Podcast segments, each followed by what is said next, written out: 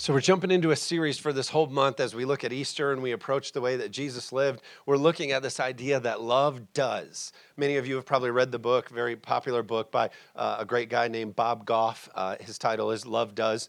Uh, we're going to look a little bit differently than the way that his book looks at it. But if you're interested in that book, uh, it's a great resource to pick up. It's not our book of the month or anything like that. But just this idea of love does. What's interesting about uh, the word love in the English language is um, we use it for funny things. Like many of us in here would say, we love coffee. But it's the same word that we use when we describe our kids. I love my kids. But you don't love your kids the same way you love your coffee. At least I hope not, right? Or I love uh, the Michigan Wolverines. I love the Michigan Wolverines, but I don't love them the way that I love my kids. Uh, but we use the same word love. There's like not tiers to the way that we say love. We just we say love.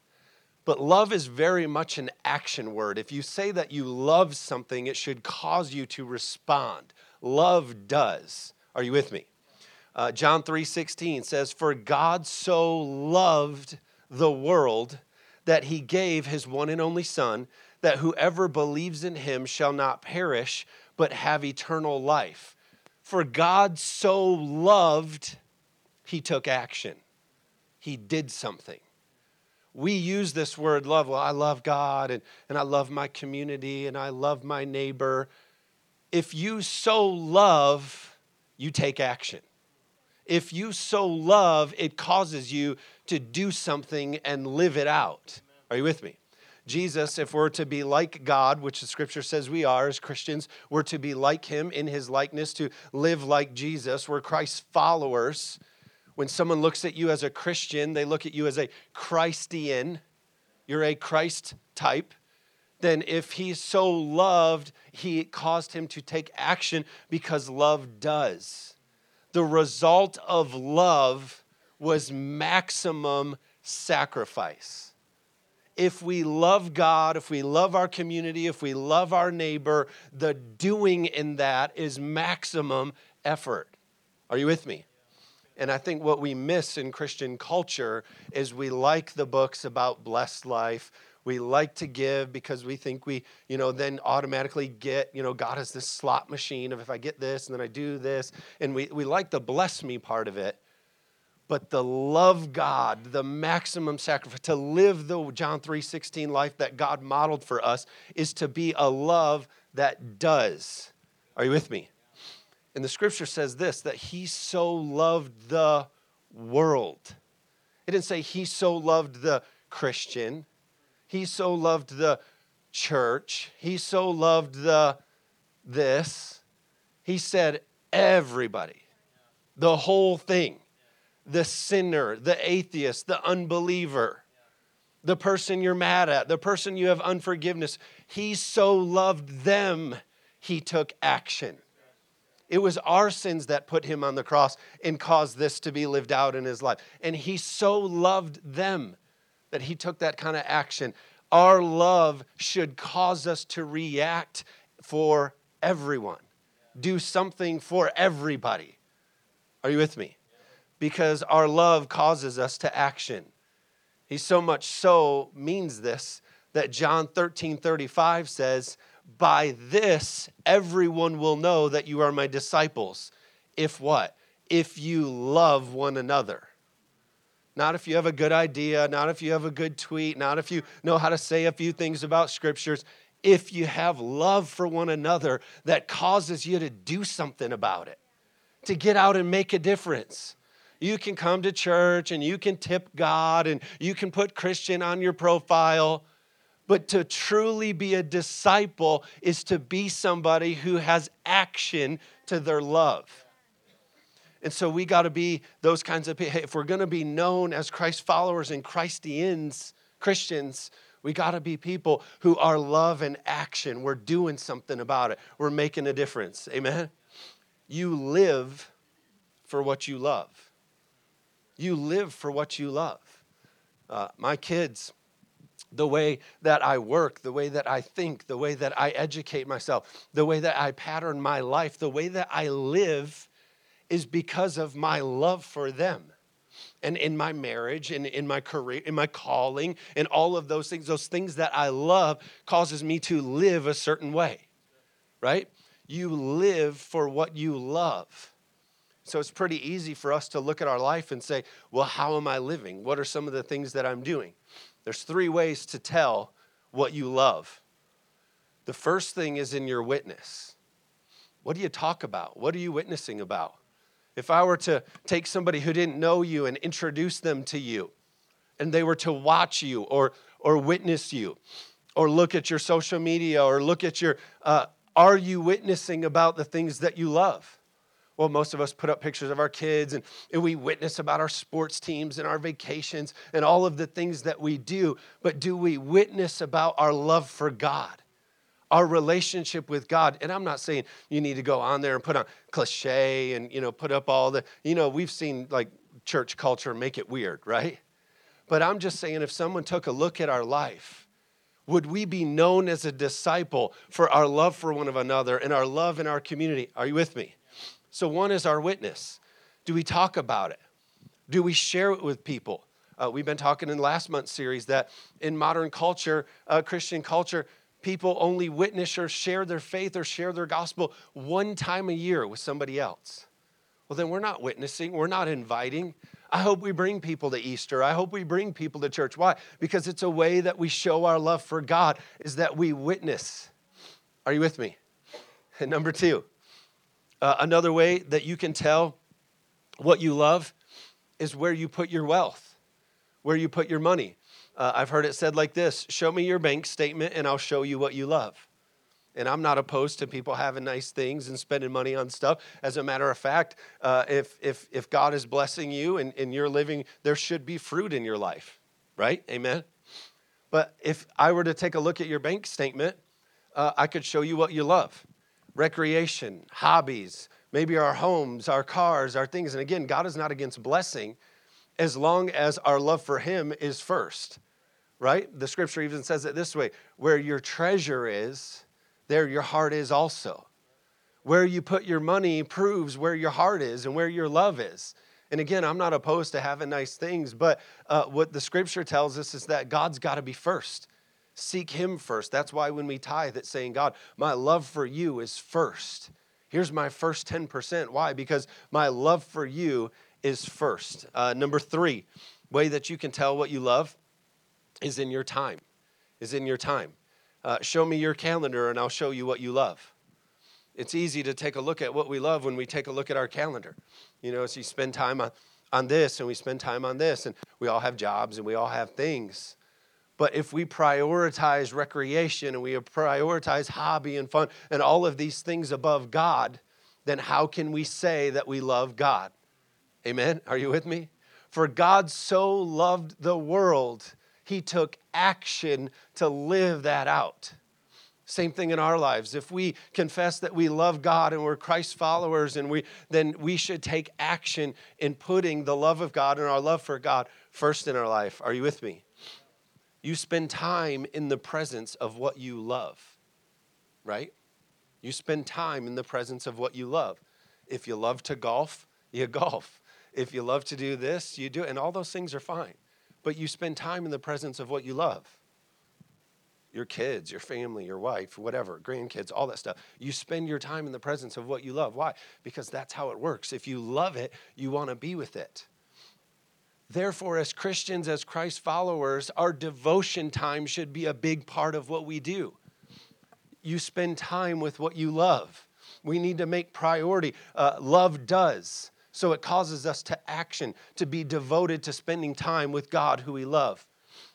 The house of God. You spend time with what you love. This church, your church, wherever you participate, the house of God, coming together with your brother and sister should be something that you do. Amen. You spend time with what you love. Let's love our brother and sister and come together as scripture calls us to. Serving in the house of God as I believe a way that we show action to our love.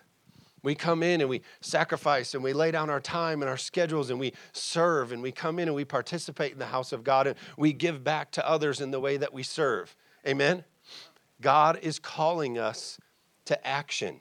And what's amazing about that is not only is God calling us to action, calling our love to action, but He equips it and empowers us to do it.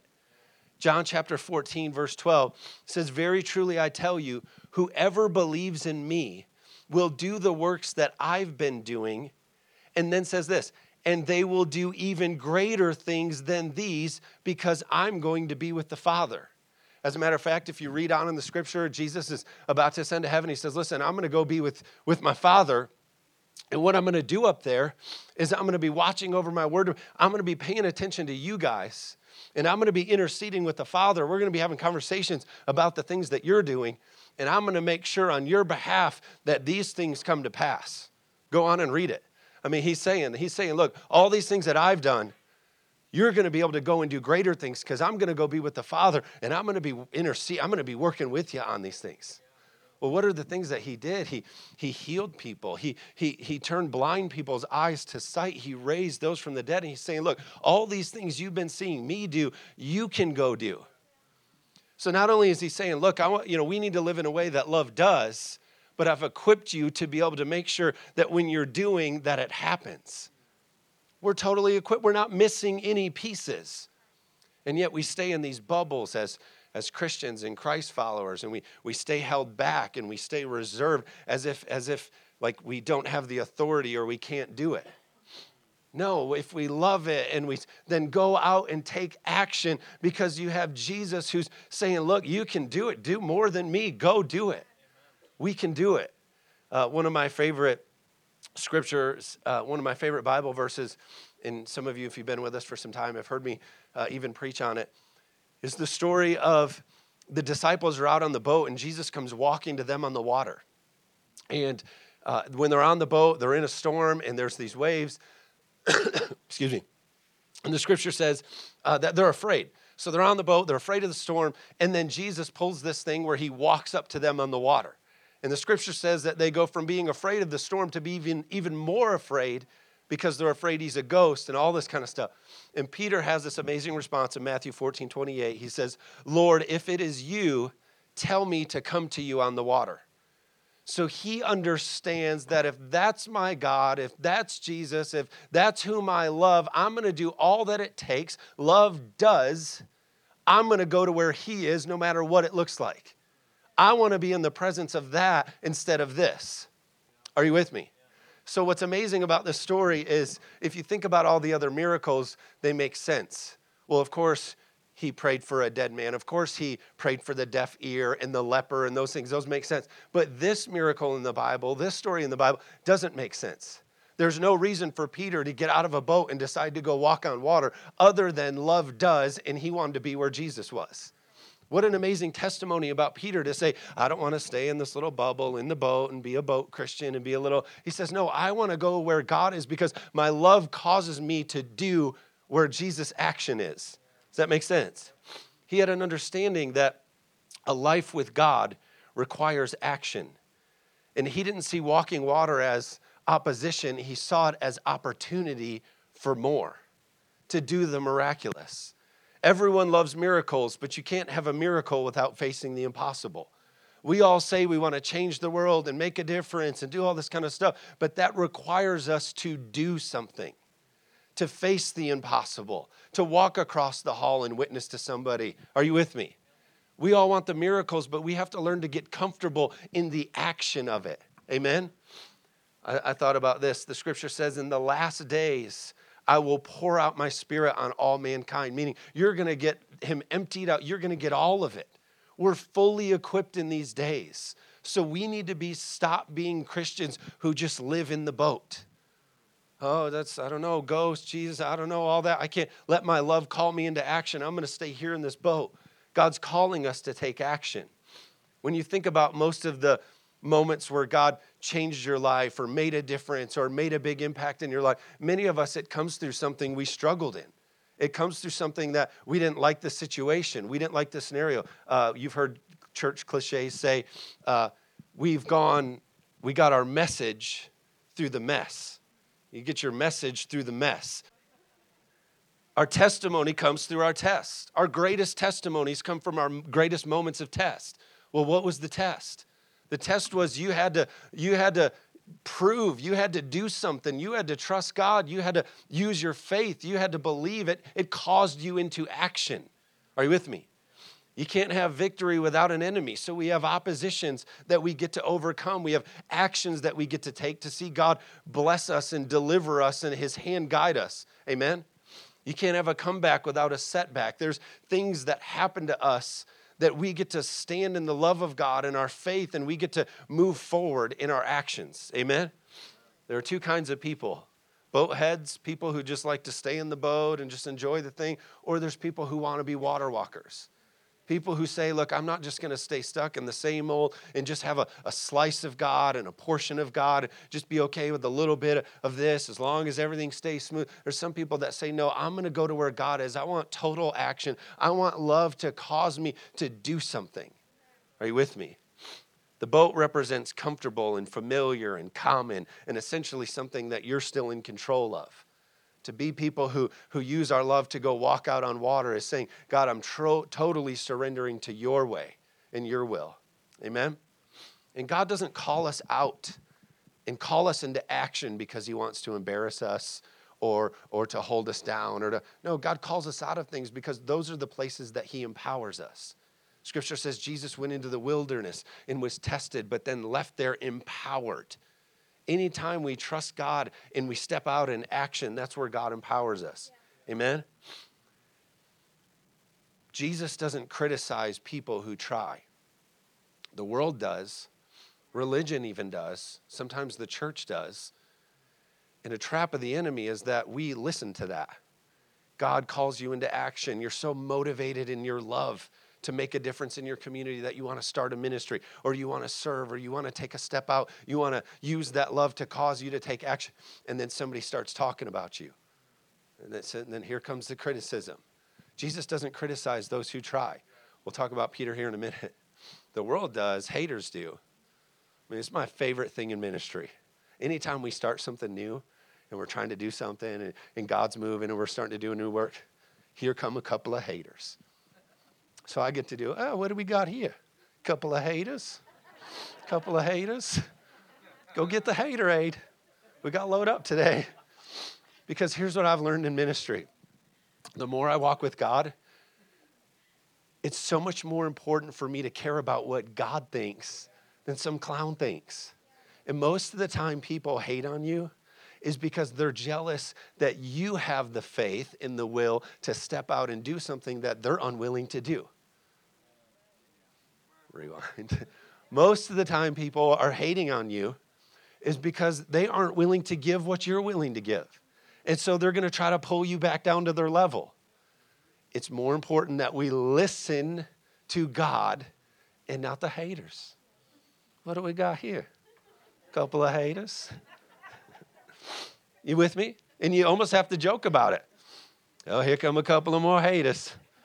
But they're, but they're not going to take what God designed for me. Are you with me? And so, and so that happens here. I imagine Peter walks out on water. He love does. He's he's going out to God. And there's the haters in the boat. And they're saying, Oh, Peter, what are you doing? What gives you the right to go do that? What makes you think that you can tell Jesus to, you know, ask Jesus if you can come out there? What's wrong? He's Jesus, you're not. You? And he would have missed to be the only person who's walked on water, Jesus and Peter. If he listened to the haters, he wouldn't have that. Are you with me? Complaining is the language of unbelief. Faith is praise and praise and positivity and life giving. That's the language of faith. Don't let the complainers steal from you what God has designed for you. Amen? And so I thought about this. There's a story where Jesus, also a boat story, where there's waves and there's the, and Jesus wakes up, they wake up Jesus and he comes up and he calms the wave. And the scripture says, immediately the boat goes in 21 miles. Immediately. He, I mean, instantly he takes it to shore. So that means that Jesus could have got from where he was immediately to their boat.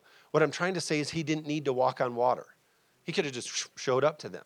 So there was a reason in Jesus' mind why he immediately, or why he chose to walk on water instead of immediately. What was he trying to say? I believe that he was showing them, hey, the waves and the wind and the storm, that thing that you're scared of, look at me. I have this under my feet.